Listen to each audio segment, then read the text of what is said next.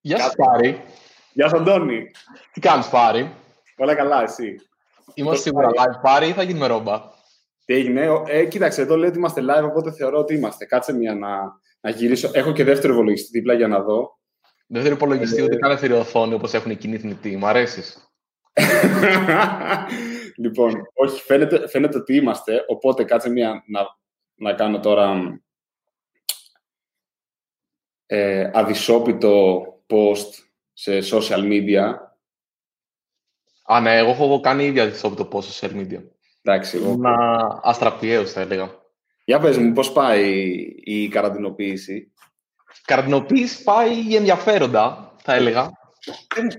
Δεν μου έχει ξανατύχει και ήταν λίγο περίεργη φάση που δεν κάνεις τίποτα εκτός σπιτιού. Αυτό νομίζω ότι είναι το πιο περίεργο. Ναι, σου έχει φανεί ξαφνικά ότι η μέρα είναι πολύ μεγαλύτερη. Ότι ξαφνικά βγαίνουν πολύ περισσότερα πράγματα μέσα στη μέρα ή όχι; Ή με πιο χαλαρού ρυθμούς τα ίδια. Κοίτα, αυτή την περίοδο είχε πέσει και πολλή δουλειά. Οπότε έφυγε πάρα πολύ δουλειά ούτως ή άλλως. Γιατί ναι. υπήρχε και πολλή δουλειά να βγει. Δηλαδή ήταν λίγο, ξέρεις, παράλληλο αυτό. Οπότε okay. δεν μπορώ να σου πω με σιγουριά τι έπαιξε. Αλλά μου έτυχε, ρε παιδί μου, μέρες ε, να ξεκινήσω πρωί και να τελειώσω βράδυ. Την ίδια ώρα, OK. Okay. Όμως κάνεις γιόγκα. Ναι. Κάνω γιόγκα. Κάνω γιόγκα. Έχω κάνει τρεις φορές συνεχόμενες γιόγκα. Ναι. Οπότε ε, έχω σπάσει το ρεκόρ μου και μου υποσχέθηκα ότι άμα κάνω και σήμερα γιόγκα για τρίτη φορά θα μου πάρω και γιόγκα mat. Οπότε θα πάω να πάρω για ένα γιόγκα mat τώρα. Εντάξει. Εντάξει. Εντάξει, πολύ δυνατός. Λοιπόν, άκου τώρα τι, τι σκεφτόμουν. Για πες. Εσύ δεν είπες για την καραντινοποίηση, αλλά πες τι σκέφτεσαι. Λοιπόν, α, ναι, θα σου πω. Ε, μου φαίνεται ότι η μέρα μου είναι πολύ μεγαλύτερη ξαφνικά. Δηλαδή, επειδή εντάξει δεν υπάρχει μετακίνηση, δεν, δεν, δεν και... Κοίτα, δεν, δεν υπάρχει μετακίνηση και δεν υπάρχουν και κοινωνικές υποχρεώσεις. Δηλαδή, είσαι σπίτι σου. Ναι, κοινωνικέ διαδικασίε. Δηλαδή, δεν τα έκανα με το ζόρι, ρε παιδί μου. Πριν, αλλά τώρα δεν μπορώ. Οπότε... ναι, το υποχρεώσεις ήταν λίγο βαρύ. Sorry. Ναι. Ε, αλλά ναι, ξέρω εγώ, μαγειρεύω δύο φορές τη μέρα, δηλαδή φαντάζομαι τώρα γυμναστική κάθε μέρα και τα γνωστά. Ε, πλάκα έχει, εντάξει. Πλάκα έχει. Κατάλαβες τι εννοώ, ρε παιδί Θα, θα βγεις φέτε, γιατί εγώ αισθάνομαι θα βγω χοντρός από την καρδινοποίηση. Δηλαδή... Τρώω απίστευτα πολύ. Αλλά μέχρι στιγμής νομίζω είμαστε εντάξει. Απίστευτα πολύ όμως. Δηλαδή απαράδεκτες ποσότητες. Anyway, λοιπόν, άκου τι σκεφτόμουν τώρα εγώ, για σήμερα. Είχα στο μυαλό μου, επειδή γενικά παρόλο που υπάρχει πάρα πολύς χρόνος, επειδή τα πράγματα ξέρεις, είναι λίγο φλού γενικά, δεν υπάρχει πάρα πολύ ροή στη μέρα, τη φτιάχνεις εσύ ο ίδιος και δεν έχω απίστευτο brain power, παραδόξως. Ε, έχω σκεφτεί κάποια πράγματα που θα ήθελα να συζητήσουμε, αλλά υπάρχει κάτι το οποίο έχουμε να κάνουμε από το πρώτο επεισόδιο. Ναι. Ε, να το δοκιμάσουμε, το οποίο είναι να σχολιάσουμε λίγο τι συμβαίνει αυτή την περίοδο, ρε παιδί μου, γύρω-γύρω του στυλ. Να καταλάβεις τι εννοώ. Έχω ανοιχτό hacker news εδώ δίπλα. Ω, oh, σκληρός. Ναι, και έλεγα μήπως ε, έβλεπα, ρε παιδί μου, τι... Να διαβάσω, ρε παιδί μου, λίγο εδώ κανένα δυο τεκτενόμενα, γύρω από τον τομέα μας εννοείται, ρε παιδί μου, όχι εντελώς okay. να είναι. Αν και έχω και κανένα δυο θέματα που θα ήθελα λίγο να αγγίξουμε, αλλά έλεγα λίγο να ξεκινήσουμε έτσι λίγο στο πιο χαλαρό. Να δούμε... Ναι, Μπόμπα, αρχικά επειδή είμαστε live, να πούμε και γεια σε αυτούς που ήδη μας έχουν πει γεια σε chat. ναι. Και ότι θα βλέπουμε που και που το chat. Α, ναι, ρε. Οχ, έλα ρε. Φίλε, έχουμε... Ε, αγαπώ Λοιπόν. Οπότε, γεια σας, παιδιά. Ναι. Όχι, τώρα. Το έγραψα κιόλας. Λοιπόν, πλάκα έχει. Οπότε, κοίταξε, μπορεί να υπάρχει και μια μικρή αλληλεπίδραση. Δηλαδή. Ναι, μπορεί να μας βρίζουν, ξέρω εγώ, ή να λένε ότι λέμε μπαρούφες, ξέρω εγώ. Ε, καλό. Ναι. λοιπόν, οπότε πάμε πρώτα να δούμε τι λέει εδώ. Hacker news. Για πες. Λοιπόν, κάτσε να δω τι θα... Τι θα διαλέξω. Πω, πω, δεν έχει και κάτι το οποίο με τρελαίνει πάρα πολύ. Οπότε να ξέρεις, άμα δεν βρω κάτι απίστευτα ενδιαφέρον. Ω, λοιπόν.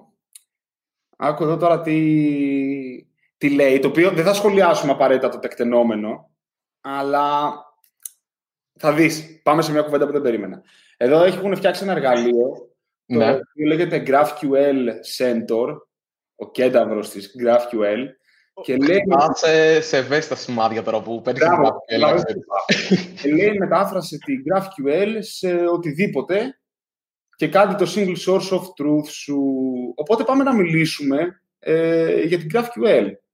Ωραία. Δεν αυτό το project αυτό κάθε αυτό; Λοιπόν, Δεν μου αρέσει η GraphQL καθόλου όμως. Ωραία, πάμε. Πες μας λίγο την, ε, τι είναι η GraphQL. Λοιπόν, η GraphQL τι είναι; Η GraphQL είναι ένας τρόπος ώστε εσύ να μπορέσεις να τραβάς δεδομένα από έναν server χρησιμοποιώντας μια query language, να την, πιο, να την πω κατά κάποιο τρόπο. Δηλαδή, σαν να μπορέσεις δικτυακά, yeah. Ναι. όχι όπως πας σε μια βάση δεδομένων και κάνεις queries εκεί πέρα, αλλά πάνω από API, ας πούμε, δηλαδή πάνω από μια εφαρμογή, μια λογική, να μπορέσεις να κάνεις query δεδομένα. Άρα, για παράδειγμα, αντί εγώ να κάνω ένα HTTP call και να πω φέρε μου το χρήστη, φέρε μου τα projects, με ένα δεύτερο και φέρε μου με ένα τρίτο κάτι άλλο, είναι να πρέπει να ξέρω από πριν τι request θα χρειαστεί ο client ώστε να τις κατασκευάσω στη μεριά του API.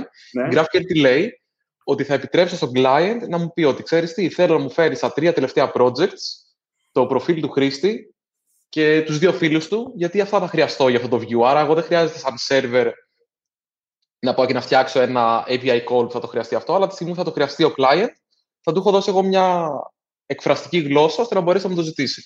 Mm. Σε βλέπω και γελάς. Καταρχάς είναι query language, γιατί νομίζω ότι η GraphQL σημαίνει αυτό ακριβώς. Graph query language. Οπότε. ναι, ξέρεις, εγώ που. Βασικά, πριν μπούμε λίγο να τη σχολιάσουμε περισσότερο, εμένα ένα από τα use cases τα οποία είχα δει και εμένα με ενδιαφέρανε είναι το ότι αν ε, αλληλεπιδράς με υπηρεσίες, βλέπε Facebook και GitHub, οι οποίες έχουν, ε, βασικά ποιος εσύ, είσαι ένας προγραμματιστής που φτιάχνει ένα πρόγραμμα. Ωραία. Το οποίο πρόγραμμα τι κάνει, έχει sign in with Facebook και τραβάει τους φίλους σου, τις ταινίες που σου αρέσουν ή από το GitHub τραβάει τους κώδικες σου, με ποιους συνεργάζεσαι, τι issues έχεις φτιάξει και πάει λέγοντας.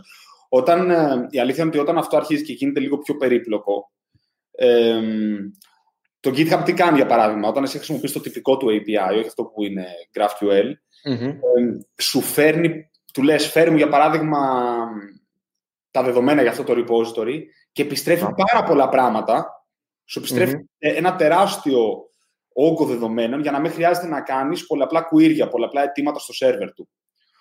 Οπότε, καταλαβαίνεις τι λέω, δηλαδή, πες. Ωραία, μπάστα. Είναι, βασικά, η GraphQL είναι ναι. μάλλον το use case που περιγράφεις, δηλαδή μια υπηρεσία η οποία οι πελάτες της δεν είναι απαραίτητα η εταιρεία, η ίδια, δηλαδή δεν είναι ότι εγώ κάνω ένα API για το δικό μου client κατά κύριο λόγο και κατά επέκταση για τρίτους, αλλά το κάνω για τρίτους σαν προτε... Ε, πρώτους πελάτες, να το πω έτσι. Άρα το GitHub ή το Facebook βγάζει νόημα να έχει ένα GraphQL API με την έννοια ότι δεν ξέρει τι θα χρειαστεί ο άλλος για τη σελίδα του. Σωστά. Εγώ που κάνω ένα web application δεν... Ε, Όταν εσύ μου λες ότι φίλε θα κάνουμε rewrite όλο μας το API σε GraphQL γιατί είμαστε cool... Όχι, όχι. Είναι φάουλ. Ε, είναι, είναι, πολύ νωρίς, δηλαδή είμαστε στο ένα το λεπτό του επεισοδίου που μπορώ να βλέπω πλέον την ώρα και δεν μπορώ να, να αρχίσω τώρα να, να αυτά να φλέγομαι. Δηλαδή, είναι ρε παιδί μου, ξέρεις τι θέλεις να κάνεις, κάντο και guess what, επειδή η GraphQL είναι ένα πάρα πολύ δυνατό εργαλείο, το οποίο τι σημαίνει, πηγαίνει ο άλλος με την GraphQL μετά και σου λέει Α, πολύ ωραία, επειδή βαριέμαι να κάνω pagination, το οποίο θα είναι lazy loading και άρα κάθε σελίδα να πάω να τραβάω μετά, θα πω φέρε μου το σύμπαν. Ναι, okay. Και ξαφνικά σου λέει ο άλλος, έπεσε ο σερβερ. Γιατί δεν μπορείς να, να κάνεις design ένα τόσο δυνατό εργαλείο, πρέπει να είσαι πολύ έτοιμος και να ξέρεις ακριβώς τι πρέπει να κάνεις για να παίξεις σωστά. Δεν μπορείς να το πεις ότι θα το κάνω σε GraphQL και επειδή είσαι cool θα παίξει. Καλά.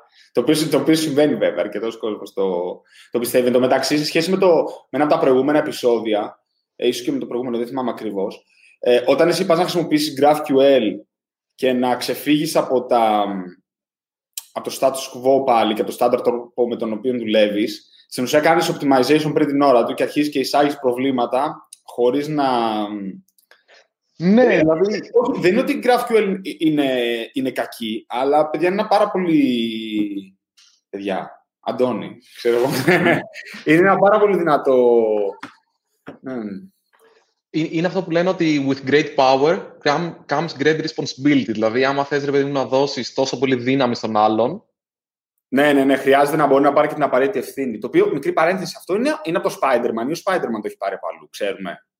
Τώρα με πιάνει στα διάβαστο και θα γίνω ρόμπα δημοσίως. Αλλά όχι, δεν έχω. Σταματάω, σταματάω. Ναι, ε, πείτε στο eFood GraphQL ή έχετε δοκιμάσει; Δεν έχει, δεν έχει χρειαστεί να το, να το κάνουμε. Η αλήθεια είναι ότι η μόνη φορά που έχω χρησιμοποιήσει GraphQL είναι για τον χειρότερο δυνατό τρόπο και θυμάσαι που είναι. Είναι στο blog μας. Το οποίο... Επειδή είναι με Gatsby, λες. Επειδή είναι με Gatsby, το οποίο Gatsby είναι ένα framework για να μπορέσεις να φτιάχνεις front-end applications τα οποία είναι σε React. Ναι. Αλλά είναι και pre-rendered και είναι και cool kids ε, από όλους. Ναι. Και μπορείς, ρε παιδί μου, άμα είσαι super duper προγραμματιστής να καταλήξεις να φτιάξεις ένα site με Hugo, το κάνεις σε 5 λεπτά. Είμαι Jekyll. Όλο τον Gatsby. Είμαι Jekyll. Ναι. Ε, ναι. Μιλούσα με ένα φίλο γι' αυτό και έλεγα ότι για μένα δύο είναι οι λόγοι να χρησιμοποιήσεις ένα τέτοιο εργαλείο τύπου Gatsby και να μπλέξεις με React, GraphQL και αυτά για ένα στατικό site. Μια περίπτωση είναι ότι έχεις πάρα πολύ περιεχόμενο με πάρα πολλούς κανόνες, το οποίο είναι ένα πιθανό σενάριο. Δηλαδή, όταν είσαι εταιρεία τύπου NASA και θέλεις να ξέρει το site που το περιεχόμενο έχει περίεργα references το ένα με το άλλο και θε... It makes sense, ξεκάθαρα. Και άλλο το θέλω να το οποίο επίσης it makes sense. Δηλαδή, όταν εγώ θέλω να μάθω κάτι και να πειραματιστώ και θέλω απλά, απλά να βρω ένα test bed, δοκιμάζω τι θέλω. Μπορώ να το κάνω πραγματικά σε ό,τι θέλω, γιατί το κάνω για μένα αυτό το πράγμα. Δεν έχω κάποια ευθύνη κάπου αλλού. Οπότε αυτές είναι σίγουρα legit περιπτώσεις.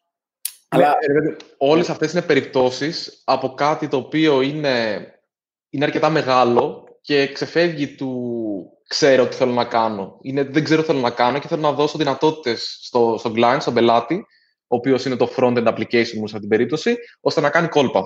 OK. Okay. Ναι, μαζί σου.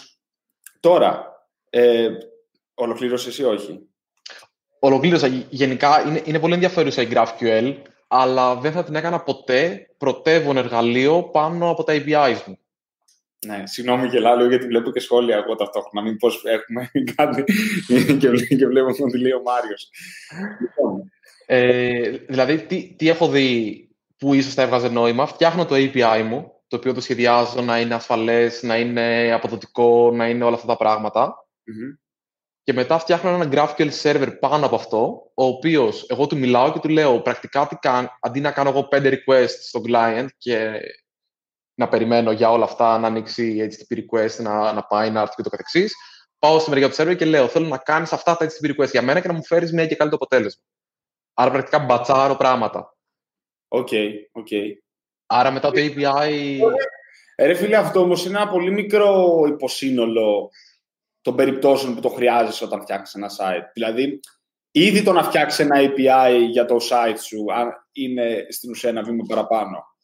Σωστά. If you think about it. Δηλαδή, πρέπει να έχεις λόγο να το κάνεις έτσι κι αλλιώς.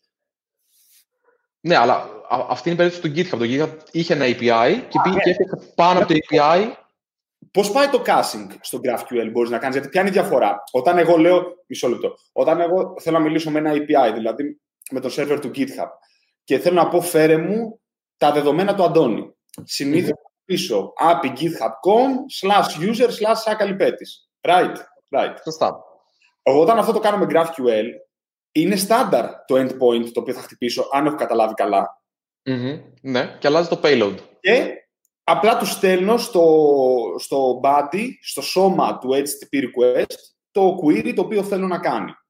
Άρα δεν είναι εύκολο να κάνω caching στο επίπεδο του, του URL. Πρέπει, υπάρχει caching εκεί, υπάρχουν... Δεν το έχω ψάξει, να σου πω την αλήθεια. Εμένα δεν μου έχει χρειαστεί το GraphQL και μέχρι να μου χρειαστεί κάτι, αν δεν θέλω να πειραματιστώ, που δεν με ενδιαφέρει να πειραματιστώ σε αυτή την περίπτωση, σε αυτή την περίοδο με το GraphQL, δεν ασχολούμαι. Ναι, το, το caching πρέπει να το κάνεις εσωτερικά στο GraphQL. Γιατί εγώ μπορεί, για παράδειγμα, δηλαδή αρχίζουν και μπαίνουν τέτοια προβλήματα. Δεν είναι ξεκάθαρο τι θες να κάνεις μετά. Προφανώς, εγώ άμα ζητήσω τώρα δύο blog posts και μετά ζητήσω τέσσερα, okay. θα δύο διαφορετικά πράγματα τελείως. Ή άμα ζητήσω τα blog post με τίτλο ή χωρίς τίτλο. Ναι. Άρα... Και ξέρεις ποια είναι η πλάκα; Εκεί που μπορεί να έκανες πέντε HTTP requests, τα οποία θα ήταν εύκολα cachable. Σωστά. Και αρχόντουσαν στο έτσι. Τώρα με το GraphQL θα κάνεις ένα request το οποίο θα πάρει περισσότερο να γίνει resolve. Γιατί είναι και ακριβό, υποθέτω, όλο αυτό το query language να γίνει Γι' αυτό το μόνο use case το οποίο για μένα θα βγάζει νόημα είναι ότι εγώ χτυπάω έναν server και ο server κάνει πίσω 5 HTTP calls. Αυτά τα 5 HTTP calls τη δεύτερη φορά είναι κασαρισμένα ή τα 4 από αυτά είναι κασαρισμένα, άμα τα 4 είναι resources. Και άρα ο server θα πάρει πιο γρήγορα την απάντηση και θα μου τη φέρει εμένα πίσω. Καλό, το κρατάμε, μ' αρέσει. Δηλαδή, κατάλαβες. Είναι ένα layer of παιδί μου things για να αποφύγεις το network τέτοιο all right. Ναι, γιατί μετά έχει θέματα authentication. authorization. Δηλαδή αρχίζει και γίνεται πάρα πολύ δύσκολο αυτό το πράγμα. OK. Okay. Οπότε ναι, αυτό το οποίο. Αντώνη, ήταν πάρα πολύ ωραίο αυτό το οποίο είπες. Δηλαδή να κρατήσεις από κάτω ένα τυπικό REST περιβάλλον και εσύ έχεις το ναι. και μετά σε πασάρει στην ουσία το token ό,τι έχει ο καθένας και γίνεται κάθε φορά. Σωστά. Αλλά δηλαδή... αυτό είναι local host και είναι φθηνό στην ουσία δικτυακά. Μετά. Local host, κατάλαβες τι λέω. Ναι, ναι, ναι, όχι. Είναι, είναι ρε παιδί μου, εντάξει, server to server, το οποίο αναγκαστικά είναι πιο. Αναγκαστικά Συνήθως είναι πιο γρήγορα. Αν είναι πιο αργό το server to server από το υπολογιστή του server, έχουμε φτάσει σε ένα άλλο σημείο, ρε παιδί μου, στην ανθρωπότητα που δεν ξέρω να σου απαντήσω τι γίνεται. Ε, το, αυτό το εντάξει, το έχουμε συζητήσει στο Singularity σε προηγούμενο επεισόδιο. Τώρα μην τα ξαναλέμε. Σωστά. λοιπόν, σε αυτά τα πλαίσια, βασικά έχουμε τελειώσει με τον GraphQL ή γιατί θέλω, τώρα μου ήρθε και κάτι άλλο. Κοίτα, για μένα το GraphQL είναι όχι, εκτός αν έχεις ή πολύ σύνθετους clients ναι. ή θέλεις να δίνεις κάτι εξωτερικά σε, σε τρίτους που δεν ξέρεις τι θες να κάνουν. Ναι. Εγώ εκεί καταλήγω. Εσύ δεν ξέρω τι, τι άποψη έχεις. Θεωρώ Εμένα... ότι άμα είσαι cool JavaScript και πας και κάνεις GraphQL για τον GraphQL, ναι, από όλα. Από, μένα, από μένα είναι πόρτα. Είναι από όλο στην JavaScript τώρα. Ξέρω ονόματα. Ναι, από μένα είναι πόρτα. OK. Okay. Ε, okay. για, μένα, για μένα είναι υπερβολή. Αν το χρειαστώ θα το χρησιμοποιήσω. Ε, επειδή τώρα τελευταία ψιλοδίνω χρόνο και βλέπω λίγο APIs τραπεζών και τέτοια πράγματα, εκεί είναι κάτι που θα έχει ένα ενδιαφέρον, νομίζω. Ναι, αλλά και πάλι σαν overlay layer από πάνω. Δηλαδή... Α, ναι, ναι, ναι, OK. Okay. Αλλά μπορώ να δω σενάρια στα οποία, δηλαδή, μπορείς να, αντί να κάνεις πολλά requests, εσύ μπορείς να κάνεις ένα στην, τέλος πάντων, στην εφαρμογή σου. Anyway, κοίταξε πάνω σε αυτό τώρα που πάμε το GraphQL που ξεφεύγει από τη νόρμα, η οποία λέγεται REST, υπάρχει και το gRPC. Ναι. Να μιλήσουμε. Το οποίο νομίζω ότι εκεί είσαι λίγο πιο φιλικός εσύ στο, στο gRPC. Σαν, ε, σαν πρωτόκολλο. Το, το, το gRPC... Γι αυτό. Το gRPC, ωραία, πάμε τι είναι το gRPC. Το gRPC βασικά είναι ένα συνδυασμός πραγμάτων. Είναι, δηλαδή πάει λίγο χέρι-χέρι gRPC και protobufs. Okay. Το, το gRPC είναι ένα Remote Procedure Protocol, RPC δηλαδή, το οποίο το G βγαίνει από μια τυχαία εταιρεία του ίντερνετ, που το έφτιαξε από την Google. Ε, το οποίο τι κάνει το gRPC, το gRPC ορίζει έναν τρόπο, δύο servers κατά κύριο λόγο, ή ένας client και ένας server τέλος πάντων, να μπορούν να επικοινωνούν και να ανταλλάσσουν μηνύματα μεταξύ τους. Δηλαδή, εγώ να μπορέσω να καλέσω μια συνάρτηση από το server Α ή από το, από το software Α στο software Β. Ναι. Όταν μεταξύ των δύο αυτών πραγμάτων υπάρχει δίκτυο. Αυτό είναι το, το, το RPC. Και το gRPC ήρθε χεράκι-χεράκι με το protobufs που ταυτόχρονα με αυτό ορίζει και έναν τρόπο να μπορείς να μεταφέρεις πληροφορία ναι. με έναν πάρα πολύ φθηνό και γρήγορο τρόπο. Με, το, με τους protocol buffers, που είναι ένα binary πρωτόκολλο για να αναπαριστάς δεδομένα τα οποία μετά και το gRPC και το, και το protobuf έχουν υλοποιήσεις για πάρα πολλές γλώσσες. Το, το protobuf αντικαθιστά σαν να λέμε το JSON. Ακριβώς, ναι. Σωστά. Το, το... το είναι binary, δεν είναι text. Σωστά. Ναι, είναι... Binary. Και το text είναι binary βασικά, αλλά ναι. Ε, δεν είναι... ναι. Δεν ανοίγει με έναν editor το πρώτο buff, σωστά. Όχι, δεν το ανοίγεις. Έχει πολύ συγκεκριμένους τρόπους και σου λέει: Έχεις ένα string, θα πάρει, ξέρω εγώ, εντάξει, το string είναι ειδική περίπτωση. Έχεις ένα, ένα ακέραιο, θα δεσμεύσεις τόσα bytes από τον ακέραιο και μετά ξέρεις στην άλλη μεριά ότι θα τόσα bytes θα πάρει τον ακέραιο και μετά στη μία μεριά θα είναι στην Python για παράδειγμα integer, στην Go θα είναι int 64, ξέρω εγώ, για παράδειγμα. Δηλαδή έχει μια, ένα mapping μεταξύ τύπων από γλώσσα σε γλώσσα. OK. Okay. Για πες, πώς σου φαίνεται αυτό; Ε, το χρησιμοποιήσει, εγώ, εγώ το έχω χρησιμοποιήσει μόνο μέσω αυτό, μέσω προγραμμάτων που χρησιμοποιούν gRPC. Αλλά, ναι. Έχω χρησιμοποιήσει μόνο protobufs. Okay. Χωρίς gRPC, γιατί ήθελα να αποθηκεύσω πληροφορία με αποδοτικό τρόπο σε αρχεία και με βόλεψε το gRPC γιατί δεν ήθελα να ορίσω δικό μου καινούριο data type για να το κάνω. Οπότε αυτό ήταν το πρώτο. Και έχω χρησιμοποιήσει gRPC σαν πελάτης. Δεν έχω φτιάξει gRPC. Δηλαδή. Ναι. Σοβαρά. Αλλά ε, έχει αρκετά, αρκετά improvements για συγκεκριμένα πράγματα πάλι. Okay. Δηλαδή, πάλι, άμα πας και πεις ότι εγώ, φίλε, δεν θα κάνω. Θα πάω και θα φτιάξω το API μου σε gRPC, αυτή τη στιγμή το gRPC δεν υποστηρίζεται καλά σε browsers. Έχει, υπάρχουν κάποιες υλοποιήσεις οι οποίες είναι beta. Okay. Σε clients δεν έχεις τόσο πολύ... Ε, τόσο πολλές βελτιώσεις. Έχεις πολλές βελτιώσεις όταν έχεις πάρα, πάρα πολλά requests. Άρα σε συμφέρει να, να, να παίξεις πάλι το server του server. Ναι, γιατί το... αυτό, αυτό παίζει πάνω από HTTP2, νομίζω, το gRPC. Οπότε μπορείς στην ουσία να ανοίξει, ανοίγει ένα TCP connection και μετά μιλάνε όλα πάνω από εκεί. Οπότε το handshake, το SSL. Γιατί νομίζω mm-hmm. το HTTP2 έχει, έχει SSL. Και μάλιστα έχει mutual, mutual, mutual TLS. Mutual TLS που σημαίνει ότι ο client και ο server και οι δύο έχουν το δικό τους πιστοποιητικό και μπορούν να κάνουν ένα authorize τον άλλο. Δηλαδή, by default, όταν πας να φτιάξεις ε, gRPC, ε, λες δεν θέλω να είναι ασφαλής στη σύνδεσή μου για να μπορέσεις να παίξεις με οτιδήποτε ε, λιγότερο από αυτό. OK. Okay. Okay. Εγώ να σου πω που το είχα σκεφτεί ότι ίσως θα έχει νόημα να το χρησιμοποιήσουμε. Για πες. Δεν το έχω συζητήσει ποτέ, αλλά τώρα, γιατί το παράτησα νωρίς αυτό το σενάριο. Λοιπόν, σκεφτόμουν πώς το χρησιμοποιούσαμε στον, ε, στον Sirix, αυτόν τον web server που έχουμε φτιάξει, που είναι προγράμμα. Θα σου πω ότι είχα σκεφτεί. Εμείς τι έχουμε κάνει σε αυτό; Αυτό είναι στην ουσία ένας Nginx, τον οποίο τον έχουμε πειράξει και μιλάει με μία Redis και όταν έρχεται ένα request, αντί να διαβάζει configuration files, ανάλογα με το τι έχεις βάλει στο Redis, προωθεί, πίσω κάνει πρόξηση. Τώρα γελάς, κάτι σκέφτεσαι. αλλά... σκέφτομαι, σκέφτομαι άσχετα πράγματα, αλλά για πες. Ωραία. Ε, και αυτό είναι ένας δυναμικός πρόξης, παιδί μου, που ανάλογα με το domain name που χρησιμοποιείς για να φτάσεις εκεί, προωθεί τα request του XP και μπορεί να έχει πολλές χιλιάδες και αυτό το κάναμε δυναμικό. Ωραία, εγώ τι σκεφτόμουν. Εμείς του έχουμε φτιάξει αυτού ένα HTTP API, το οποίο εμείς το χρησιμοποιούμε γενικά με kernel και με Python. Αλλά έλεγα mm-hmm. θα ήταν πολύ ωραία να μπορούμε με έναν αυτόματο τρόπο να φτιάξουμε clients γι' αυτό, οι οποίοι θα είναι κιόλας mm-hmm.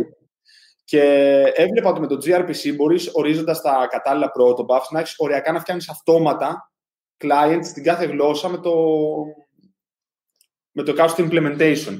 Βέβαια, αυτό δεν είναι χαρακτηριστικό του πρωτοκόλλου, αλλά είναι χαρακτηριστικό των πρώτων που και ότι ορίζει ένα API αυστηρά και αυτό θα μπορούσε να το κάνεις και με κάποιο Swagger και με κάποιο Open API και κάτι τέτοιο. Δεν σου είπα ότι είναι ωραίο, είπα θα μπορούσες. Γιατί υπάρχει τρόπος με το Open API να βγάζεις αυτοματοποιημένους clients. Αλλά εν τέλει δεν, δεν πολύ άρεσε η ιδέα και αυτό δεν το έφερα ποτέ στο τραπέζι μέχρι αυτή να δω ότι. Κοίταξε, κουβέντα. ναι, ναι, ναι. ναι. Ε, το, το καλό του gRPC και των buffs είναι ότι όλα είναι ορισμένα στους buffs. Δηλαδή το gRPC πρακτικά δεν, δεν, το, δεν, δεν το συναντάς ποτέ, ρε παιδί μου, δεν καταλαβαίνεις ποτέ τι γίνεται. Απλά στους buffs έχεις ορισμένα σε ένα buff φορμάτο, όπως λέγεται, όλο το RPC σου και τα, τα structure σου, τις yeah. Ναι. δομές δεδομένων σου. Και μετά αυτός σου φτύνει αυτόματα σε οποιονδήποτε ε, σε οποιοδήποτε γλώσσα από αυτές που υποστηρίζει, που είναι οι περισσότερες, client και server implementation. Δηλαδή, στον client σου λέει ότι έτσι θα, θα, θα καλείς αυτό το πράγμα και αυτό θα σου επιστρέφει κάτι πίσω, το οποίο σε στατικές γλώσσες είναι κάτι τύπου interface. Και στη μεριά του server πάλι σου φτιάχνει ένα stub, σου λέει βάλουμε εδώ τον κώδικα και εγώ θα φροντίσω όλα τα υπόλοιπα. Άρα εσύ δεν κάθεσαι να ασχοληθείς με το πώς θα ακούσω το HTTP, ε, που σε ποια πόρτα θα, θα ακούσω, θα χρησιμοποιήσω το τάδε ή το άλλο framework. Alright, αυτό δεν το ήξερα. Ναι, δηλαδή σου φτύνει όλο το, το boilerplate και εσύ πας και βάζεις μόνο τη λογική σου μέσα. Οκ, okay. οκ. Okay. Γελάς τώρα, σκέφτεσαι πράγματα περίεργα για τα πρώτα. όχι, δεν σκέ... λοιπόν, ήθελα να την πω τώρα να ξέρεις, γιατί το καλυπετέικο να ξέρεις έχει 3 στα 3 και το καστιδιαρέικο ακόμα δεν έχει εμφανιστεί στο, στο live, οπότε νικάω. Περίμενε, κάτσε, στέλνω στην αδερφή μου τώρα. στέλνω στην αδερφή μου και Καλά, ο, ο αδερφός μου δεν νομίζω, δεν έχει και καλό ίντερνετ σπίτι του. Λοιπόν, ε, μπορεί να είναι ο ξαδερφός μου όμως μέσα, δεν ξέρω. Εντάξει, το live streaming zone το ακούω από 15 διαφορετικά ηχεία, γιατί ακούω εσένα, το echo σου και το τέτοιο μαζί. Για να δω. Όχι, πρέπει να είμαστε πάλι live. Ε, είμαστε online. Εντάξει, μπόμπα. Το σώσαμε. Λοιπόν, δεν πειράζει, δεν, δεν χάσαμε τίποτα. Λοιπόν, Λοιπόν, ε, αυτό που έλεγα για το, για το gRPC είναι ότι βγάζει πάρα πολύ νόημα εσωτερικά πάλι μιας εφαρμογής. Δηλαδή δεν θα το έδινα publicly, δηλαδή να το καταναλώνει ο άλλος, αλλά θα έβγαζε νόημα πολύ εσωτερικά γιατί έχει stream μια API. Okay. Το οποίο μπορώ να πω εγώ ότι ή ξεκινάω κάτι και στριμάρει ο client στο server, ο server στο client ή ο client στο server και ο server στο client ταυτόχρονα. Οπότε μπορείς να κάνεις αρκετά ωραία τέτοια πραγματάκια. Δηλαδή είναι ένα πολύ πολύ σταθερό WebSocket, ας πούμε. OK. Okay. κάπως. Επειδή ε, video connection και μετά είναι, είναι full duplex αυτό. Ε, διαλέγεις ό,τι θες. Μπορεί να έχεις stream προς τα πάνω, stream προς τα κάτω ή stream προς τα πάνω και κάτω. Α, OK. Okay. Ή μπορεί να έχεις ε, μήνυμα-μήνυμα. Δηλαδή δεν, να είναι, ξέρεις. Στέλνω ένα μήνυμα, παίρνω μια απάντηση. Δεν θα φτιάξει αρκετά. All right. Για λέει, για, για τα protobufs. Οπότε βγάζει πάρα πολύ νόημα. Επίσης βγάζει πολύ νόημα εσωτερικά. Τύπου έχω μια στην εταιρεία, ρε παιδί μου, φτύνω clients για πολλές γλώσσες που χρησιμοποιούμε στην εταιρεία και ξέρω ότι έχω αυστηρό πρωτόκολλο και δεν θα αλλάξει αυτό για να μιλάνε τα service μεταξύ τους. Άρα έχω μια υπηρεσία μέσα στην εταιρεία. Φτιάχνω proto, protobuf και gRPC πρωτόκολλο και κάνω expose την υπηρεσία αυτή με αυτόν τον τρόπο. Και μετά μπορώ από διαφορετικές υπηρεσίες να έχω clients έτοιμους που ξέρω θα δουλεύουν πάντα. Δεν είναι ότι μπήκε το πεδίο στο HTTP, βγήκε γιατί το protobuf μπορείς να είναι και version. Άρα να λες ότι αυτό είναι υποχρεωτικό πεδίο ή δεν είναι υποχρεωτικό πεδίο ή από version σε version αλλάζει αυτό το πράγμα. Α, OK. Okay. Δεν το ήξερα αυτό με τα versions. Για τα protos έχει, δηλαδή αρκετά τέτοια πράγματα πολύ καλά, θεωρώ, για εσωτερικά, εσωτερική κατανάλωση στην εταιρεία, αλλά... Του στυλ έχουμε services και... Ναι, δεν, δεν νομίζω όμως ότι είναι για, για public φάση. Ναι, Θανάση, είναι για internal app φάση. απαντάω και σχόλια, είμαι φοβερός. Ναι, ναι, ναι, ναι, ναι. Μπορείς να τα, μπορείς να τα γράψεις κιόλας δίπλα. Ε, τι να τα γράφω, αφού μπορούν να μ' ακούνε. Είναι πιο εύκολο. Να, είναι... Ε, αυτά. Λοιπόν, από gRPC για μένα. Να δεις τι άλλο διάβασα. Για πες. Βασικά, δεν θα σου πω τι διάβασα. Με αφορμή είδα τώρα ένα άρθρο το οποίο σχολίαζε τον Low Latency WebAssembly Compiler. Και ήθελα να σου πω πόσο η, WebAssembly είναι από τα πράγματα τα οποία είναι, πάρα, είναι από τα καινούργια πράγματα που είμαι πάρα πάρα πάρα πάρα πάρα πάρα πολύ ενθουσιασμένος. Μαζί σου. Και θεωρώ... Βάζει νόημα για πολλά πράγματα, νομίζω. Θεωρώ ότι είναι φανταστικό. Οπότε τι είναι η WebAssembly. Μπράβο, για ξεκινά από εκεί. Λοιπόν, ξεκινήσαν να, γενικά ξεκίνησε να υπάρχει η, η ανάγκη και η πρόταση να δημιουργηθεί ένα binary format mm-hmm. το οποίο μπορούμε να φορτώσουμε στους browsers στα προγράμματά μας αντί να στέλνουμε κείμενο, script, τη JavaScript για ένα υποσύνολο των δυνατοτήτων της, να μπορούμε να την κάνουμε compile σε ένα binary και να τρέχει το compile πράγμα στον ε, browser μας αντί για το, αντί για το script. Το οποίο υπόσχεται ότι είναι πολύ πιο γρήγορο από, από το να έχεις την, την interpreted ε, JavaScript, το οποίο δεν ισχύει σε όλες τις περιπτώσεις και αυτό είναι ένα misconception. Ε, πώς ήρθα εγώ σε επαφή με τη WebAssembly, επειδή ξεκινώντας το extern στην αρχή ήταν όλα καλά, αλλά μετά επειδή άρχισε να έχει παραπάνω χρήση και μέσα από το VS Code υπήρχε η ανάγκη να κάνουμε κάτι το οποίο είναι πολύ performant. Ένα από τα πράγματα τα οποία εξετάσαμε ήταν να, βάλουμε τον, να φτιάξουμε τον parser, να γίνεται compile σε WebAssembly και άμα το υποστηρίζει ο browser να το φορτώνει σε WebAssembly και να παίζει έτσι. Το οποίο okay. τελικά δεν είναι τόσο γρήγορο όσο πιστεύαμε, γιατί το round trip της πληροφορίας μεταξύ JavaScript και WebAssembly γιατί πρέπει mm-hmm. να φύγει η πληροφορία από την interpreted γλώσσα να πάει στην compiled, ήταν πιο ακριβό από το να, να χρησιμοποιήσουμε καλύτερες δομές στη JavaScript. Anyway, το, η φάση ποια είναι, είναι ότι επειδή η WebAssembly είναι και αυτή ένα binary format, αντίστοιχα με τα πρώτα buffs, mm-hmm. πλέον μπορείς να γράφεις εσύ web εφαρμογές, ένα υποσύνολο web εφαρμογών, σε όποια γλώσσα θες, και άπαξ και υπάρχει compiler που κάνει την Python WebAssembly ή τη Rust WebAssembly που υπάρχει να, να γράφεις την ουσία σε μια άλλη γλώσσα, η οποία τρέχει στο. Για τον browser είναι το ίδιο πράγμα. Το οποίο τι κερδίζεις με όλο αυτό, κερδίζεις ότι βασικά γράφεις τη γλώσσα που σου αρέσει. Άμα δεν σε αρέσει JavaScript, όπως δεν αρέσει σε ένα. Σε ποιον; Ε, γρά, γράφω, γράφω πολύ Node.js τελευταία, οπότε δεν μπορώ να μιλάω. Είναι... Ε, εντάξει, πολύ κάνουμε πράγματα που θα αρέσουν τελευταία, οπότε... Όχι, εντάξει, καλή, καλή είναι. Εντάξει, κάνω. Ε, Όμως σε κάποιον στον οποίο αρέσει Go περισσότερο και μπορεί να, να γράψει Go αντί για JavaScript και να νιώθει πιο εκφραστικός και το αποτέλεσμα να είναι το ίδιο, θεωρώ ότι είναι super plus. Όχι τόσο λόγω performance, θεωρώ ήδη ότι τα μηχανήματα είναι γρήγορα και οι browsers είναι γρήγοροι για το 99% των περιπτώσεων. Παρόλο mm. που ο πασχίζει να κάνει ένα gallery γρήγορο σε HTML και JavaScript. Ε, anyway, θεωρώ ότι αυτό είναι ένα μεγάλο plus. Και το μεγάλο mind blow που έφαγα με τη WebAssembly είναι όταν είδα τον Solomon Hikes, τον τύπο που είναι ο βασικός, ας το πούμε, δημιουργός του Docker να λέει ότι παιδιά γενικά εγώ βλέπω η WebAssembly να γίνεται ένα παγκόσμιο format σε εισαγωγικά, το οποίο mm-hmm. θα γίνει compile εκεί και όλοι θα τρέχουν WebAssembly.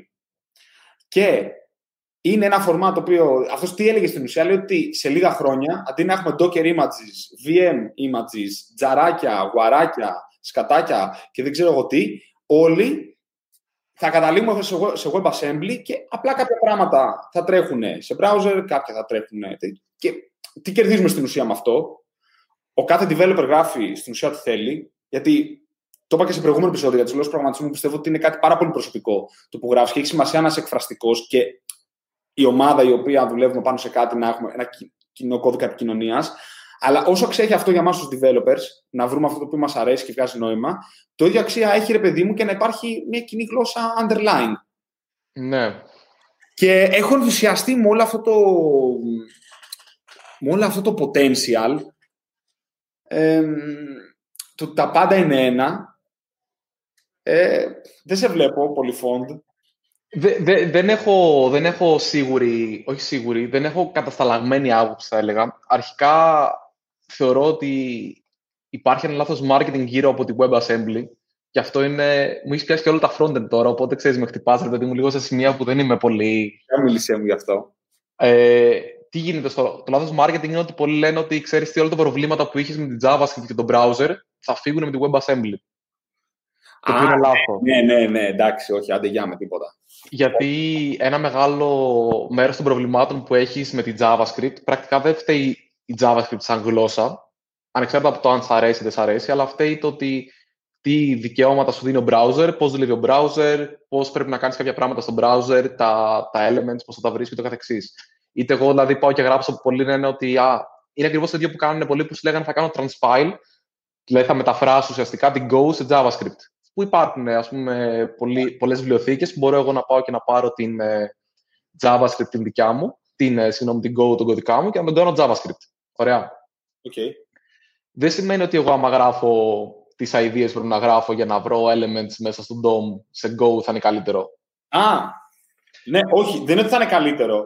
Ε, γι' αυτό και εγώ δεν το βάλα σε τέτοιο επίπεδο ότι θα λυθούν τα προβλήματά μας. Αλλά άμα εμένα μου αρέσει περισσότερο και τονίζω τη λέξη μου αρέσει, είναι αισθητικό και εγώ νιώθω καλύτερα και... Είναι ζώρικο, μωρέ. Δεν διαφωνώ, αλλά εδώ ο κόσμος γράφει CoffeeScript.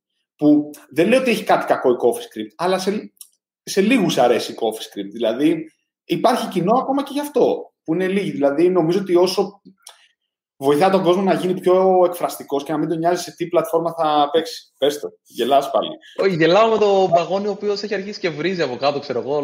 Μαζεύει ξυνού το ένα το άλλο machines και, και τέτοια. Τέλος πάντων, ε, δεν θα πάμε σε list virtual machines στο browser, αλλά θεωρώ ότι WebAssembly βγάζει νόημα. Βγάζει πάρα πολύ νόημα σαν packaging format. Δηλαδή, πάει τους containers ένα βήμα παραπάνω και σου λέει ότι ανεξάρτητα από το ποιο operating system έχεις από κάτω, εσύ μπορείς να κάνεις target κάτι πιο υψηλό επίπεδο ουσιαστικά. Mm. Και από εκεί πέρα μεταφράζεις σε γλώσσα μηχανής, όπως έκανε η Java. Απλά αντί να έχεις μόνο την Java. Καλύτερο JVM εγώ γενικά το JVM σαν καλύτερο Java bytecode format. Ε. Ναι, όπως εγώ μπορώ να γράψω Java bytecode είτε από Scala, είτε από Java, είτε από ξέρω εγώ, Kotlin ή οποιαδήποτε άλλη γλώσσα μπορεί να κάνει και να παίξει πάνω από JVM. Αυτό θα μπορούσα να το κάνω λίγο πιο φιλικό στον υπόλοιπο κόσμο ενδεχομένως με την WebAssembly. Να μην είναι ε, πίσω από κάποια εταιρεία, γιατί θεωρώ το JVM θα μπορούσε να παίξει με τον ίδιο τρόπο, αλλά η Oracle δεν είναι πολύ χαρούμενη να το κάνει αυτό, οπότε υπάρχουν αρκετά okay, ναι. roadblocks εκεί. Οπότε, αν μπορείς να το κάνεις αυτό, ναι, αλλά με την ίδια έννοια δεν θα ήταν ε, πολυβολικό να κάνεις target ε, ε, τέτοιο, LLVM, κώδικα. Εγώ γενικά είμαι super fan του LLVM, να σου πω την αλήθεια. Με τις λίγες γνώσεις που έχω και με τα λίγα πράγματα που έχω δει, ε, Μ' αρέσει πάρα πολύ. Ακολουθώ και ένα τύπο που είναι από τους ε, core contributors που λέγεται Chris Ladner. Αυτός είναι αυτός που έχει φτιάξει και τη Swift, η οποία επίσης μου γλώσσα λίγο που την έχω χαζέψει. Ε, και νομίζω μου αρέσει αυτό το οποίο κάνουν. Και μου αρέσει και η άδεια, να σου πω την αλήθεια, του, του Clang και του LLVM γενικά. Εντάξει. Αυτό είναι άλλο. έχω διαβάσει. Ε, ε, βασικά είναι BSD νομίζω, μωρέ. Δεν είναι, okay. δεν είναι αυτό το GPL3 που έχει ο GCC πλέον, ο, τυπικό compiler. Το, το ότι το, οι BSD διανομές mm-hmm. τον έχουν σουτάρει τον GCC και έχουν Clang. Τα μόνο ναι. τελευταία. Όχι, πες το. Ε, μου ήρθε τελείως τέτοια. Το, το GPL4 ξέρεις τι θα περιέχει σαν close μέσα; Μην μου πεις ότι υπάρχει πρόληψη για GPL4, είναι καλαμπούρι αυτό που λέω. Προφανώς και είναι καλαμπούρι αυτό που λέω. ε, λοιπόν, στο GPL4 θα πρέπει να είσαι δότης αίματος και να έχεις δώσει και τα, τα όργανά σου αφού πεθάνεις, ξέρω για να μπορέσεις να χρησιμοποιήσεις. δηλαδή. Ναι, όχι, όχι, όχι, παιδιά. GPL3 μακριά για μας, τα έχουμε πει και, και αυτά σε, το προηγούμενο επεισόδιο. Ναι, οπότε, κοίταξε, το άλλο που θέλω να σχολιάσω εγώ για τη, για τη WebAssembly που πολλοί κόσμος δεν το... Βασικά, όχι, όχι πολλοί κόσμος. Anyway, αρκετός κόσμος έχει λάθος εντύπωση ότι θα είναι γρήγορα τα πράγματα στη WebAssembly. Το οποίο, γιατί δεν ισχύει όμως; Όχι επειδή η WebAssembly είναι αργή, αλλά για να μπορέσει η WebAssembly να είναι γρήγορη και να λειτουργεί αυτό το binary format, ε, είναι ένα πολύ μικρό υποσύνολο της JavaScript. Mm, σωστά. Οπότε, ε, στην ουσία κάνεις μαθηματικά στο WebAssembly. Δεν, δεν είναι ότι μπορεί πιο γρήγορα να διαλέξει το DOM, δεν είναι ότι μπορεί πιο γρήγορα να, να κάνει HTTP request ή οτιδήποτε. Απλά όταν έρχεται η ώρα να γίνουν μαθηματικά, είναι πιο γρήγορα. Αρκεί να αξίζει τον κόπο το round trip, γιατί η πληροφορία πρέπει να φύγει από τη JavaScript να πάει εκεί. Και μια φορά στο terminal που είχαμε πολύ γρήγορα streams, γιατί είχαμε stream mm terminal, πώς λειτουργεί το terminal, πατάω κάτι, πάει στο server και απαντάει ο server με το τι να εμφανιστεί. Mm-hmm. Λοιπόν, όταν ερχόντουσαν δεδομένα, ήταν αργό αυτό το πράγμα. Τελείωσε. OK. Okay. Ε, θα σου πω πού πιστεύω ότι θα έβγαζε νόημα και υπάρχει και παράδειγμα το οποίο είναι βέβαια αρκετά beta που θα παίξει, αλλά θα μπορούσε να κάνεις ship ολόκληρες εφαρμογές από τον server να τρέχουν στο browser. Δηλαδή, σκέψου πώς εγώ κατεβάζω μια εφαρμογή, την εγκαταστώ στον υπολογιστή μου και την τρέχω. Θα ναι. μπορούσε να πάρεις με WebAssembly binaries, να το πούμε έτσι, όλη την εφαρμογή, η οποία θα κάνει ένα πιο αργό load στην αρχή και μετά θα έτρεγε client-side. Και Οπότε, HTML, CSS, JavaScript, όλο το the whole package. Ναι, και όλο το logic το βαρύ από πίσω, δηλαδή το οποίο είναι το πιο, το πιο ενδιαφέρον. Δεν είναι τόσο πολύ το rendering, θα μπορούσες να συνεχίσεις να το κάνεις με JavaScript γιατί δεν θα έχει νόημα, αλλά σκέψου μια εφαρμογή τύπου θα μπορείς να κάνεις ανάλυση σήμα, σημάτων με Pandas, που είναι μια βιβλιοθήκη για ανάλυση σημάτων σε Python, mm. χωρίς να πρέπει να πάρεις τα δεδομένα, να τα στείλεις στο server, να επεξεργαστούν εκεί και να γυρίσουν πίσω. Τέτοια πράγματα δηλαδή μπορείς να κάνεις καλύτερα. Και υπάρχει μάλιστα ένα project που μπορείς να τρέχεις notebooks με WebAssembly στο, στο browser, το οποίο θα το βρω και θα το ποστάρουμε μετά. Jupyter Notebooks, λες. Jupyter Notebooks, ναι, τα οποία αντί, να, αντί εγώ κάθε φορά που κάνω save run να πηγαίνει πληροφορία στο server, να τρέχει και να γυρνάει πίσω. Το κάνει άρα, Το κάνει browser. Έχει ένα αποσύνολο του, του Jupyter, αλλά το κάνει όλο browser. Δηλαδή κατεβάζει στην αρχή Python στο, σε, σε WebAssembly format και τρέχεις στην Python και ένα υποσύνολο του Pandas στον υπολογιστή σου χωρίς να πάει ποτέ στο server. Που σημαίνει ότι παίζει offline, μπορείς να κάνεις ε, μαθηματικά περίεργα, μπορείς να κάνεις ε, ανάλυση δεδομένων και το καθεξής. Έλα ρε. Καλά, τώρα ναι. αυτό που είπες, άκου τι ιδέα μου έδωσε. Καλυπέτη, αυτό θα το κάνουμε. Ποια, ποια ιδέα σου έδωσε, να, να κάνω μπαν τον παγόνι γιατί άμα δω άλλο ένα σχόλιο θα εκνευριστώ ή όχι; Άλλη ιδέα σου έδωσε. Λοιπόν, ο Μάριος λέει να δω τη Rust. Όχι ρε, τη λατρεύουμε τη Rust, Μάριε. Λοιπόν, ε, μπράβο, άκου τη ιδέα μου έδωσε, άκου τι app θα κάνουμε. Για Το iOS. Θα είναι ένα iOS app, θα είναι ένα WebView. Ναι. Το οποίο με WebAssembly θα φορτώνει την Python και θα κάνεις πράγματα εκεί. Α, ωραίο. Α πούμε, μπορείς να κάνεις τέτοια πράγματα, κατάλαβες. Δηλαδή, για τέτοια πράγματα αρχίζεις και βγάζεις νόημα και είναι ενδιαφέρον. Αλλά δεν θα έγραφα WebAssembly για να κάνουν click listen σε κουμπάκια, για να τους κάνω σε Python. Όπα, τι λέει εδώ; Ο Μάριος λέει, guys, αν δεν πρέπει να σετάρουμε Webpack, Babel, Style, Components, TypeScript, TS-Link, Prettier, χάνεται η μαγεία του front-end.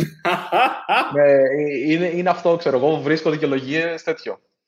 Κλαίω, πραγματικά. Δεν δε, δε μπορώ, Μάριε. λοιπόν, πολύ ωραία. Όχι, μας αρέσει η, WebAssembly. Κάτσε να κάνω λίγο εδώ ακόμα και... Πώς σου φάνηκε γενικά όλο αυτό τώρα που λίγο ανοίξαμε να... Κοίτα, έχει ενδιαφέρον. Εντάξει, η αλήθεια είναι πέρα από τα γιά που ήταν πολύ ευγενική τέτοιο, μετά μόνο οι φίλοι μας μας μιλάνε τώρα, okay. ενώ οι γνωστοί μας. Εγώ αναφερόμουν στο ότι πάμε και βλέπουμε λίγο τώρα τι συμβαίνει στον κόσμο, softwareικά. Όχι, μου, μου άρεσε αυτό, γιατί ποτέ δεν ανοίγω hacker news μόνος μου, γιατί βαριέμαι. Οπότε ήταν πολύ καλό να ανοίξεις τα hacker news, να μου τα φιλτράρεις και να μου τα διαβάσεις. Ήταν okay. φοβερό. Λοιπόν, άκου τώρα τι άλλο βλέπω εδώ. Ε, χωράει να πετάξω ένα ακόμα μικρό. Πέτα, πέτα και ένα μικρό ακόμα, άντε. Δεν ξέρω, αντέχουνε; Ε, ναι, μωρέ, θα, θα αντέξουν. Θα αντέξουν. Θα αντέξουν, τους αρέσει. Τους, τους, τους αρέσει. Λοιπόν, Για έτσι, δεν τα λέω, δηλαδή από το, το στόμα τους, καρδούλες και τέτοια. Λοιπόν, βλέπω τώρα ένα που λέγεται Darling, πώς είναι αγαπημένος, darling.org. Τι είναι αυτό, είναι κάτι σαν το Wine που τρέχει σε εφαρμογές Windows on Linux, αλλά εδώ τρέχεις macOS on Linux. Okay. Ε, έχω δύο ερωτήσεις γι' αυτό maximum τρεις για σένα. Πρώτον, εγώ δεν είμαι καθόλου φαν τέτοιων σκηνικών και δεν κατάλαβα ποτέ και γιατί. Γιατί πρώτα απ' όλα ξέρω ότι αυτό το πράγμα δεν θα λειτουργήσει. Αφού δεν θα λειτουργήσει. Θα σου πω, το μόνο που έχω δει να παίζει είναι ότι έστω ότι εγώ έχω το 90% των εργαλείων μου σε Linux και υπάρχει λόγος που είναι σε Linux και πρέπει να χρησιμοποιώ μια, μια εφαρμογή Windows Τώρα σου μιλάω για το One, το οποίο έχω δει use cases. Για το Darling δεν ξέρω αν έχει κάνει use cases ή αν είναι για πλάκα. Okay. Αλλά πλέον νομίζω ότι έχουμε φτάσει σε ένα σημείο που είναι πολύ λίγες οι εφαρμογές οι οποίες είναι specific στο operation system το οποίο χρησιμοποιείς. Ειδικά, κοίταξε, εντωμεταξύ, ειδικά τώρα που έχει σκάσει μύτη το Electron, που είναι αυτό το framework που τι κάνει το Electron, συγγράφει HTML, JavaScript CSS mm. και στο πακετάριο όλο αυτό μέσα σε ένα Chrome και μπορείς να το τρέχεις σε όλες τις πλατφόρμες. Linux, macOS, Windows. Μπορείς... Ε, βασική ερώτηση. Το, το Electron μήπως το έχει σπονσοράρει καμία εταιρεία που φτιάχνει κάρτες ε, μνήμης, ξέρω εγώ, τίποτα τέτοιο. Ώστε να πουλάει μεγα... ε, RAM για να πουλάει μεγαλύτερες RAM μετά. Φαντάζεσαι. Πάντως, η αλήθεια είναι ότι ανοίγει τρει-τέσσερι εφαρμογές Electron και τότε πιάνουν πολύ. Anyway, ναι, δηλαδή έχεις το Electron, έχεις ε, την Go που κάνει cross-compile από μόνη της. Η Microsoft έχει φτιάξει την .NET Core που κάνει cross-compile και αυτή. Ναι, αλλά μισό λεπτό. Συμφωνώ. Όταν μα πάμε σε επίπεδο Python, Go, τέτοιο, ναι, εννοείται. Όλα κάνουν cross-compile πλέον. Το δύσκολο συνήθως είναι τα, τα user interfaces. Δηλαδή, όταν εγώ πρέπει να φτιάξω το Slack και το Skype, το οποίο τσέκαρε πιάνει πλάκα. Ενώ από τη μία εσύ έχεις το Electron που άλλος γράφει την εφαρμογή του σε HTML, CSS, JavaScript και στέλνει παντού και σε έχεις ένα UI ίδιο. Επειδή οι browsers είναι ήδη πολύ δεν χρειάζεται να κατεβάσεις εφαρμογές. Δηλαδή, εγώ δεν έχω κατεβάσει. Τώρα, εμείς σου έχω πει, ε, ότι παίζω DD. Τώρα, ναι. ε, καραντινοποιημένοι, παίζουμε remotely από WebEx. Και το ε, WebEx δεν είναι ό,τι χειρότερο υπάρχει. Η, η μία η φίλη μας, παιδί μου, έχει, έχει WebEx, ρε παιδί μου, και μας το, okay. μας το παρέχει. Είναι, είναι μια γενική χορηγία. Και το, το οποίο ακόμα και WebEx μπαίνω από τον Safari. Ούτε καν από Chrome. Μαζί δηλαδή... σου. Έχουν γίνει πάρα πολύ δυνατοί οι browsers και θεωρώ ότι οι browsers θα είναι το επόμενο operation, operation system το οποίο θα μπορείς να κάνεις SIP εφαρμογές πως στο Android και στο Apple, στο iPhone σου ναι. στέλνεις εφαρμογές με ένα συγκεκριμένο τρόπο. Ο browser θεωρώ θα είναι αυτό που θα κάνει normalize εφαρμογές για το, για το desktop. Μην χαλάσει τον ανταπτορά σου που παίζεις τώρα. Τον έχω χαλάσει λίγο ήδη. Ε, λες τη φάση με progressive web apps και τέτοια πράγματα. Όχι απαραίτητα μόνο με αυτό, αλλά σκέψου ρε παιδί μου και το, όλο το Chrome OS. Σκέψου τη WebAssembly. Σκέψου ότι σιγά σιγά το πράγμα θεωρώ πηγαίνει προς τα εκεί. Δηλαδή πλέον θα λες φτιάχνω αντί να λες web εφαρμογές ή να λες, ξέρω εγώ, desktop εφαρμογές που πρακτικά τι είναι, με Chromium από πάνω, γιατί ναι. αυτό είναι το, ναι. το, πιο, το πιο συνηθισμένο πράγμα. Θα, απλά θα τη στέλνεις στο browser και θα λέει ο άλλος install, ξέρω εγώ, θα μπαίνει σε έναν container μόνο τη, θα έχει πρόσβαση στα αρχεία, θα πρέπει να πάρει πρόσβαση από τον browser σου για να ανοίξει φακέλους και ούτω καθεξής. Άρα θεωρώ ότι ο browser θα είναι το gateway για να μπορέσεις να, να πάρεις πράγματα από τον υπολογιστή. Μ' αρέσει είσαι υπέρ του ο browser να μπορεί να ζητάει πρόσβαση στο file system του χρήστη και να διαβάσει όλα τα αρχεία ή όχι; Γιατί αυτό είναι μια, ένα proposal της Google τελευταίο. Εμένα δεν μου αρέσει. Είναι... Θα προτιμούσα να μείνει λίγο sandboxed όπως είναι στο κινητό. Να μπορεί να έχει τα δικά του αρχεία και να μπορεί να ζητάει request από άλλες εφαρμογές και άλλο όλα αυτά μεταξύ τους. Ε, εγώ θα έβαζα τον browser να μπορεί, ρε παιδί μου, να είναι το σύστημα το οποίο θα δίνει πρόσβαση σε websites. Άρα το Sorcerer, για παράδειγμα, θα μπορούσε να πει ότι θα κάνω edit και τοπικά αρχεία και άρα να ζητήσω τον browser, φέρει μου ένα directory, να ανοίξει το directory εσύ αυτό και το Sorcerer να έχει πρόσβαση σε εκείνο το directory, αλλά να μην έχει πουθενά αλλού. All Εγώ θα το έκανα κάπως έτσι. All right. Μάλιστα. Αλλά ναι, δεν ξέρω. Θα, θα μπορούσε να παίξει και αυτό μπαλίτσα. Καλυπέτη, εγώ αυτά είχα να σου φέρω στο τραπέζι σήμερα. ξέρω. Θέλω να σε ρωτήσω τώρα, επειδή το πέταξε πριν και είπα να μην διακόψω και είπες θα μπορούσαμε να κάνουμε ανάλυση σημάτων στο browser. Έχεις περάσει σήματα και συστήματα. Ναι, αλλά δεν ξέρω πώς. Okay. Ειλικρινά, δεν ξέρω πώς. Εγώ λέω να λέω πας και δώσω αυτό το κάνουμε. όχι σήματα και συστήματα, συγγνώμη, όχι αυτό. Σημα... Όχι και σήματα συστήματα έχω περάσει. Ψέματα. Πέρασα. Δεν ξέρεις πώς πήρες τόσο καλό βαθμό. Πού στην; Στα στοχαστικά. Όχι καλό βαθμό. Χάλια βαθμό πήρα. Απλά δεν ξέρω πώς πέρασα. Έξι πήρα. Α, οκ. Ναι, ήταν. Μάλιστα. Δεν ξέρω. Ήταν ωραίο αυτό. Εντάξει, καλά πήγε. Φοβόμουν λιγάκι το, το streaming. Μας καλά έκανε και ένα. Θα το, θα το σώσουμε. Μας έκανε και ένα τέτοιο. Εντάξει, θα το περάσουμε το βιντεάκι μετά. Λογικά μπορούμε να, μπορούμε να ανεβάσουμε τα post-processed βίντεο ή κάτι τέτοιο. Θα δούμε. Πάντως εντάξει, νομίζω. Εντάξει, έχουμε καλό ίντερνετ. Οπότε. Πιο πολύ για τον ήχο βασικά ήθελα. Για να, εντάξει, να τον περάσουμε από ένα φίλτρο. Αν θέλει να το δει κάποιος μετά με την ησυχία του. Και να το περάσουμε μετά και iTunes, ε, Spotify, Google Podcast κλπ. για κάποιους που δεν μας είδανε. OK, okay, ναι. Αυτά που λες. Οπότε, Αλλά... λογικά θα περιμένουμε λίγο να αποκαραντινοποιηθούμε για να πάμε στο γραφείο. Αλλά δεν έχει τίποτα τέτοιο. Μου έχεις λείψει λίγο να ξέρεις, αλλά εντάξει, θα.